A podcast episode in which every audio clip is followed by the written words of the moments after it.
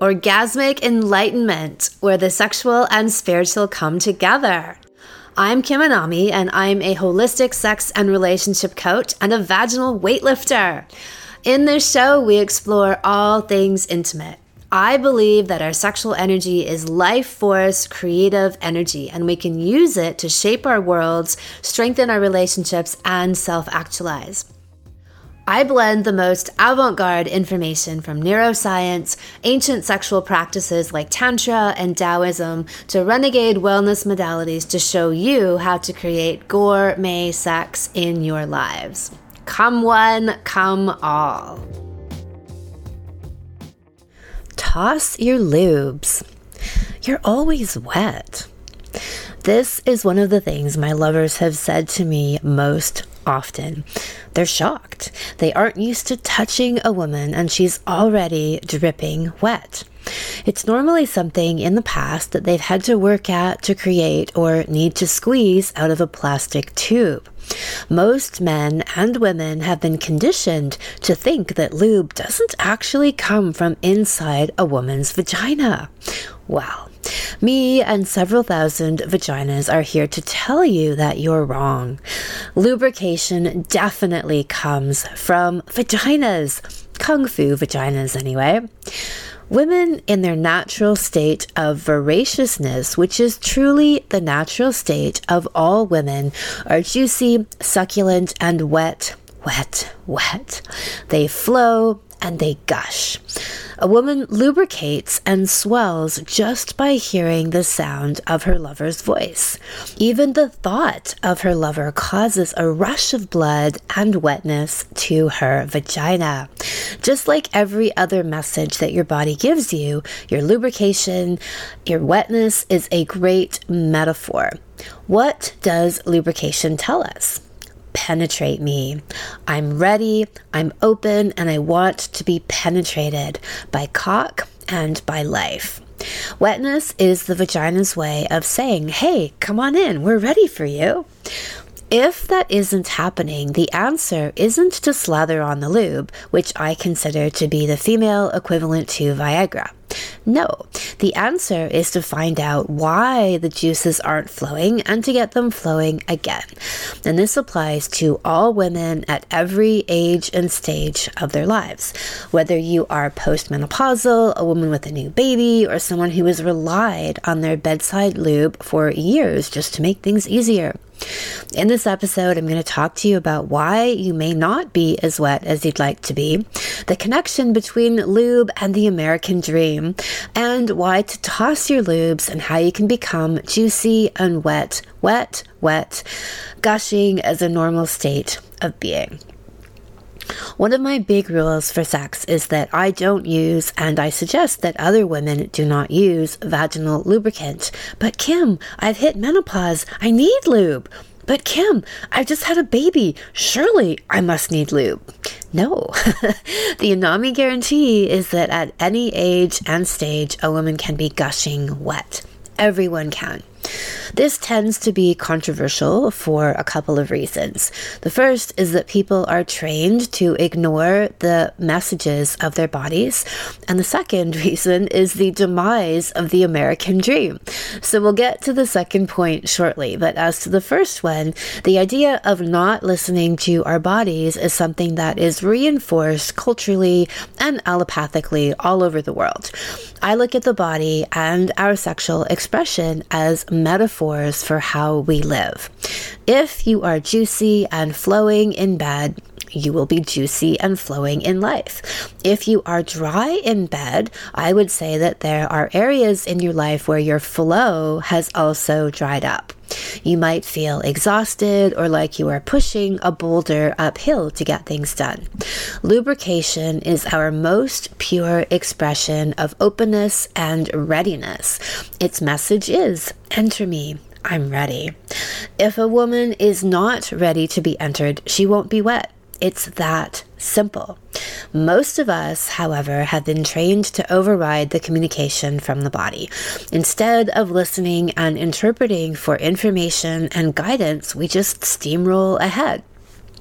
in the vernacular of the moment where everyone is so concerned about obtaining consent for everything, then by that same logic, the act of using lube is denying consent from your vagina. Isn't it? Your vagina is saying no, but you are forcing it to do something it clearly does not want to do. I'm the only sex coach I know who doesn't consider lube a girl's best friend. On the contrary, I consider it to be her adversary because every time you override your body's messages, you move further and further away from your own truth. And the more you do this, the less in tune you become with your body, your sexuality, and your orgasm. Over time, your body will stop communicating with you, or its voice will be so quiet you just won't hear it anymore. This will be replaced with numbness and dissociation, and then you'll need even more lube.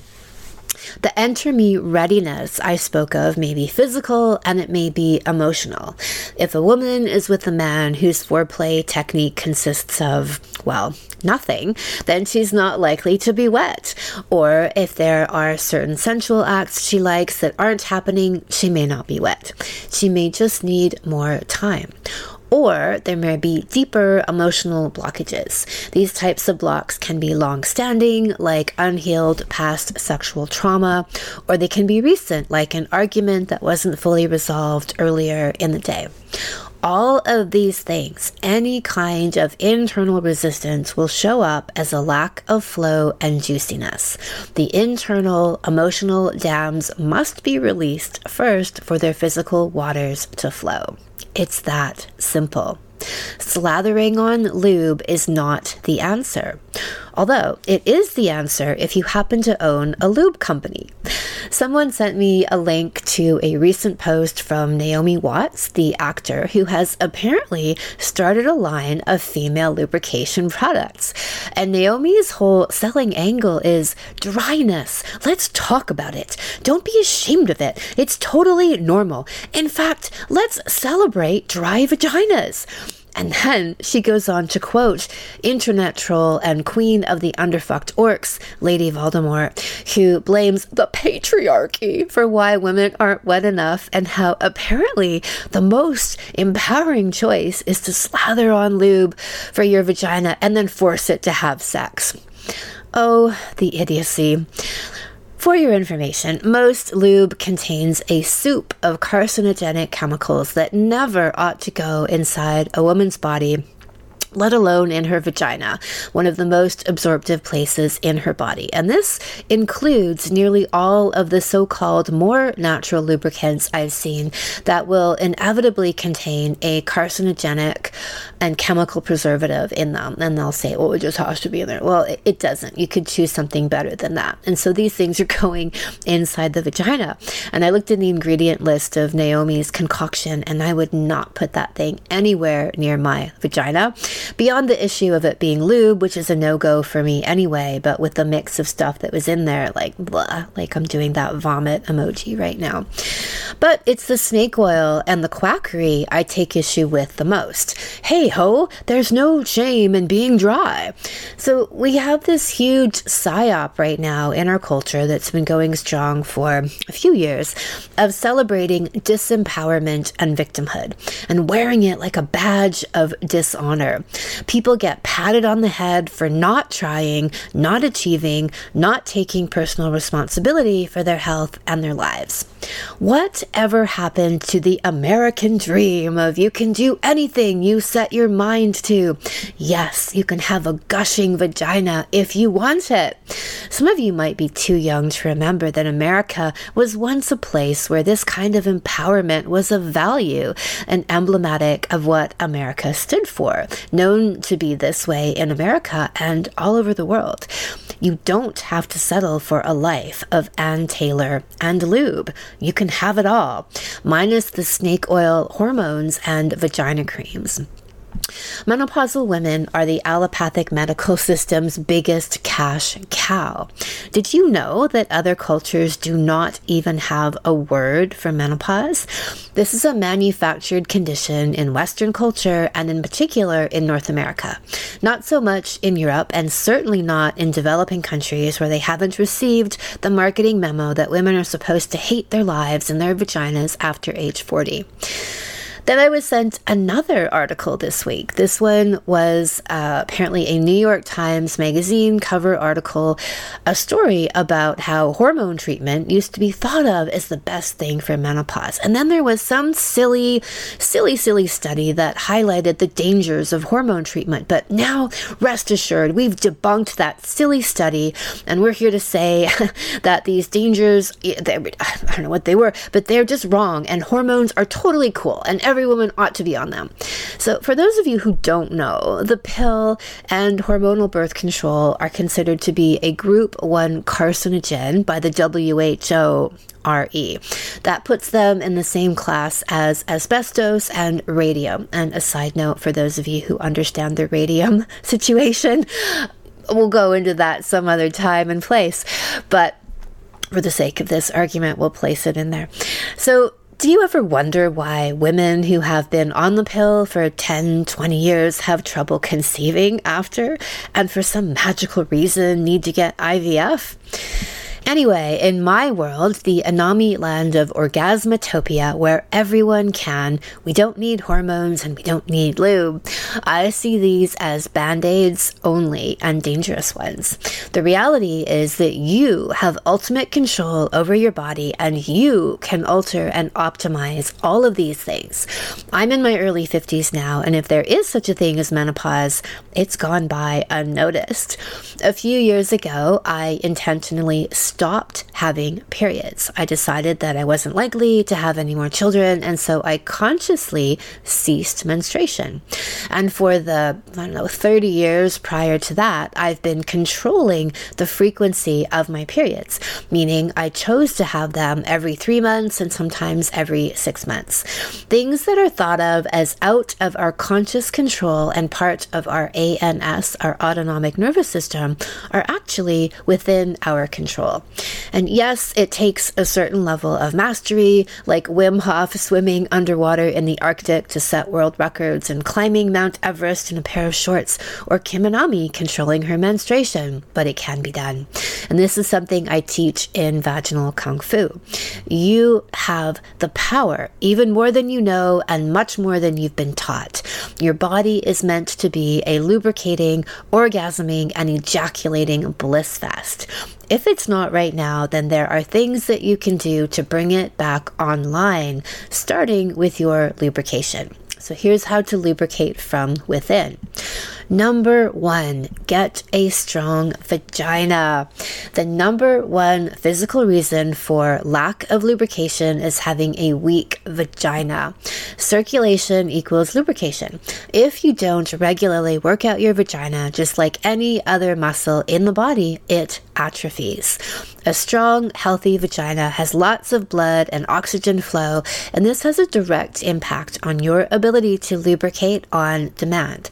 I have watched countless women, and especially menopausal women, regain their wetness in weeks simply by starting a vaginal weightlifting practice. To show you, these are some comments from vaginas from the Well Fucked Hall of Fame. Says Joanne, an increase in wetness to tsunamic proportions. That is one of my all time favorite quotes. Wet, wet, wet. I am 100% wetter. My husband and I are much happier. That's from Emily. I've been doing the jade egg practices and my vagina has come alive. I'm wet all the time now. I'm loving giving a hand job with my vagina and I have G spot orgasms when having sex. I've been with my partner for 18 months and before I started vaginal kung fu, I only had five orgasms with him and they were all from oral sex, never from penetration. So that sounds like she's been having just clitoral orgasms. Now that my vagina is alive, I'm having orgasms almost every time he touches me. The vaginas speak for themselves.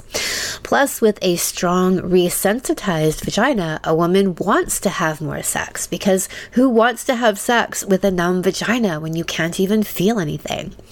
The more sex you have, the more in play your vagina is, the more responsive and alive it feels. Your increased libido and desire from more pleasurable sex mean that you get wet more and faster because sex is so much more enjoyable enjoyable. Number two, listen to your vagina.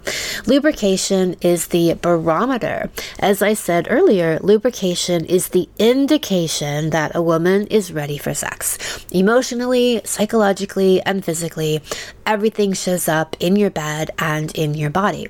Like I said, if you had an argument at breakfast and you haven't resolved it yet, this will very likely show up as a lack of lubrication in the woman and even a weak erection in the man. If you have long standing unresolved issues in the relationship, in your own sexual history, your vagina may be on lockdown. It won't lubricate on demand, and you'll think that you have a low libido because you don't want to have sex. If a woman is ready in every way, meaning emotionally she feels open and connected to herself, her vagina, and her partner, physically she's warmed up and she's had enough foreplay to be wet, then she's wet. It's really that simple. Apart from having a weak vagina, this is the most important factor in women lubricating. As a great rule of thumb or pussy, only enter a woman once she is dripping wet. I was working with a couple who'd been together for 30 years, and she was, quote, postmenopausal, know, like whatever that even means, right? Like I'm not even sure that I'm gonna like how can I stop using that word which perpetuates the notion of this, you know, time period of hell. But she'd bought into this idea that after a certain age, women just dry up. And as I worked with them to strengthen their connection and clear any blockages in their space, her natural lubrication returned in full force. So this is a woman in her early 50s. And she was texting me that she was leaving puddles of gush all over the place and that she hadn't been that wet in years no hormones, no diet, no lifestyle changes apart from her going deep into her relationship and really clearing out that connection. Do the inner work, and the lubrication comes from within. So the third points would be diet, exercise, hydration, and I see these elements as playing a supporting role, but not the primary one. Meaning, yes, having a healthy, clean, organic, whole foods diet, exercising five times or more a week, staying hydrated, all of these things help to keep your vessel clean and clear and allow your hormones and neurotransmitters to flow optimally. But even if you are doing all of these things and then not strengthening and listening to your vagina, I could still see lubrication being an issue. Wetness is an inside out job, meaning if you don't tend to your inner self and your inner vaginal self, all the water in the world, even high quality, structured, fresh mountain spring water, isn't going to get you wet. True wetness comes from within. My Vaginal Kung Fu Salon is the everything you need to know about your vagina but were never taught class that helps you bust through all the vaginal myths and misinformation. In it, you will learn exactly how to use the jade yoni egg, including guided MP3 weekly exercises, as well as emotional and energetic healing practices that help with everything from creating joyful periods and menopause to awakening your vagina and libido. You will learn yoni massage and breath massage techniques, and Taoist Qigong sexual mastery practices, plus how to give your partner a hand job with your vagina. All this and more. The salon closes for registration on February 3rd, which is today, and after that, it is gone until 2024. Go to kimanami.com, look for Sexual Savant Salons, and click on Vaginal Kung Fu. Thank you so much for listening. If you haven't already, subscribe and also leave a review. And send someone else the gift of a healthy libido and an off the charts love life by sharing this episode with them. We'll be back next week, and in the meantime, many happy orgasms.